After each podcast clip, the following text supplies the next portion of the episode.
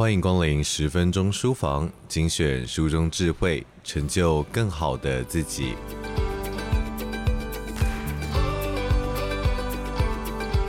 长大之后，你想要做什么？你对未来的想象是什么？这两个题目一直以来都是非常热门的作文题目，也是就读国小的小朋友们会热烈回答的问题。但是随着年龄的增长，孩子来到了高中、大学，这个时候被问到同样的问题时，气氛经常会停滞，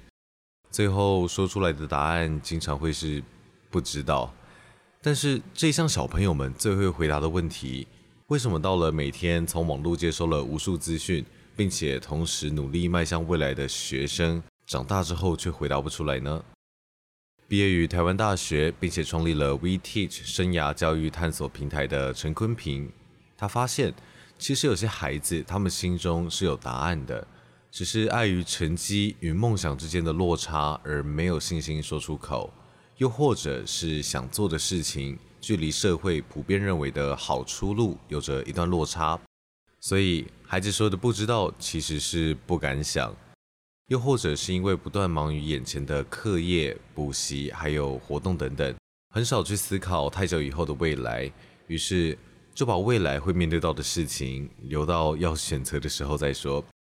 但是如果孩子能够更早的认识自己与这个世界，能够选择一条适合自己的道路，那么他们会不会飞得更高更远，也更快乐呢？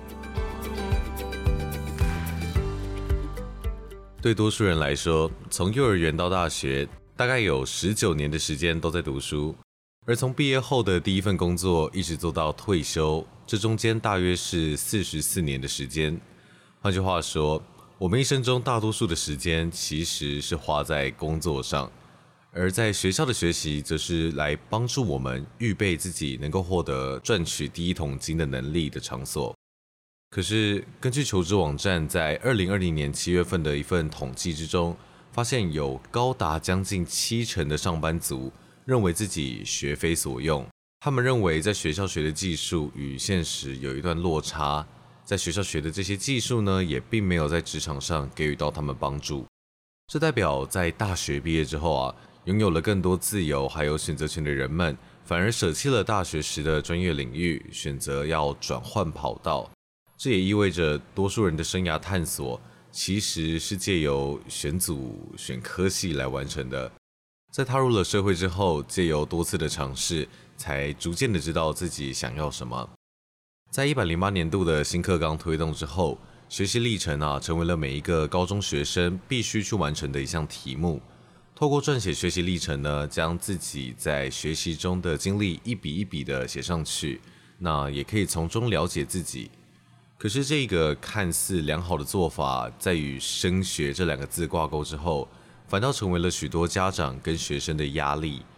因为它不同于之前标准明确的联考，新课纲要求的学习历程、自主学习，还有反思心得等等，这些呢，他们都没有一个明确的标准答案。比起过去，一零八的新课纲促使学生更早的去思考自己的生涯，去思考自己的未来。并且利用学习历程作为一个实际的工具，来帮助学生成为自己学习的主人。虽然有很多人认为学习历程是在找麻烦，但是深入了解之后，你会发现它其实带给了学生许多新的机会。学习历程可以看作是学生在高中三年的履历，而根据许多教授的分享哦，在大学的审查学习历程时，他们通常会关注学生的三个面向。分别是是否有学习动机，是否了解所申请的校系，还有是否想过毕业之后的生涯方向。那么这里呢，也是最多人在意的一个地方，因为如果大学的审查教授要看的是一位学生他三年以来走过的每一步路，那么一份好的学习历程档案，最好呢要能够呈现高度的学习动机，要能够透彻的了解选择的校系。并且要认真的思考过科系毕业之后未来自己的出路。可是问题就出在，很多人往往没有想过为什么要读书，也不确定自己到底想读什么样的科系，更不知道自己未来要做什么工作。而根据教育部的规定啊，学习历程它依照校系的不同，至少会占到个人申请总成绩的百分之十到百分之二十以上。由于会申请相同校系的学生啊，他们考试的成绩都差不多，所以学习历程自然而然的就成为了其中一个重要的关键。那么在学习历程避无可避的情况下，你可以把学习历程的档案想象成是你的官方版 IG 账号来经营，你会发现。IG 首页的各个区块与学习历程的内容项目哦，居然非常的相似。在 IG 的个人首页有三个大区块，分别是个人档案、精选动态以及贴文区。个人档案就像是学习历程中的个人资料，简介就是你想要让别人如何认识你，也是整个自传与个人的最大亮点。追踪中呢，则代表你关注了哪些议题、事件或者是人物。精选动态呢，就像是学习历程中的课程学习记录，或是任何你有持续花时间在经营的、值得记录的活动，以及你的生活重心。贴文区呢，则代表那些无论课内或者是课外，会让你感到自豪的学习成果，或者是多元的表现。当你把学习历程当成是一个 IG 账号来经营，而不单纯只是为了交一份自我页，那么我相信你会从中更了解自己。并且会发现自己开始有了转变。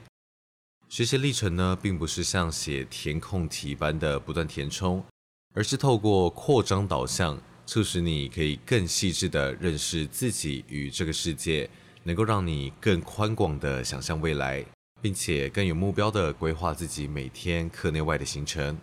一个人的生命，并不是为了成就某一个学业或者是某一个职业，相反的。我们要让学业还有职业成为我们的帮手，来成就我们自己的人生。对很多人来说，去上学大概是一件最没有动力做的事情了。原因有很多，但是有很大一部分可能在于去上学找不到目标，并且无法想象自己的未来。去学校上课、考试、下课，然后去补习班。这样子的行程呢，大家都知道它存在的必要性。虽然有很多人提倡以终为始，也就是为了目标努力前进的方式，但是又有多少人是带着对未来的积极想象在做这样子的一个行程？呃，又或者说，像这样子每天上课、考试、下课，然后去补习的这个过程，最后会让我们成为怎么样的一个人？会让我们过着怎么样的生活呢？那这个答案其实相当的模糊，在这样的情况下去要求学生的上课态度还有自主的成长，当然会很困难。而在这个时候呢，你就可以运用黄金圈的法则来探索自己，帮助自己更加清楚未来的方向。黄金圈就像是射箭比赛中圆形的那一个箭靶，箭靶上的中心呢是 Why，也就是你的使命还有愿景。第二层是 How。是你的特质、信念以及你的价值观。那么在箭靶的最外层则是 What，也就是你的专长、你的技能还有经历。将箭靶分出了里、中、外的三层之后呢，你做的每一个努力啊，就像是一支弓箭。那么你的目标呢，就是尽可能的让这支弓箭射中箭靶的中心，也就是射中代表你的使命还有愿景的外。也许大多数的人是第一次从使命的角度去思考自己学习的目标还有意义。如果你觉得对于自己的使命感到不清楚，请放心，那大多只是因为你还没有清楚。因为学习原本就应该是为了未来而学，未来都是越走越清楚的。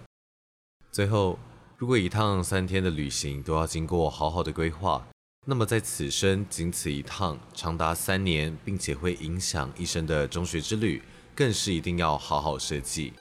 无论现在的你是否彷徨于志向探索，或者是科系选择，学涯设计单呢是一个很好的生活练习，让我们探索自我，尝试找到有热忱、适合自己，并且自己具天赋的领域吧。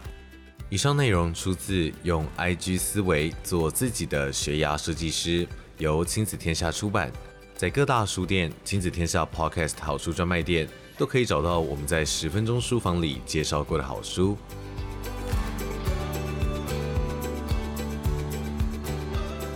亲子天下 Podcast，周一到周六谈教育、聊生活，开启美好新关系。欢迎订阅收听 Apple Podcast 和 Spotify，给我们五星赞一下。也欢迎在许愿池留言回馈。我是说书人钟威，我们下次见。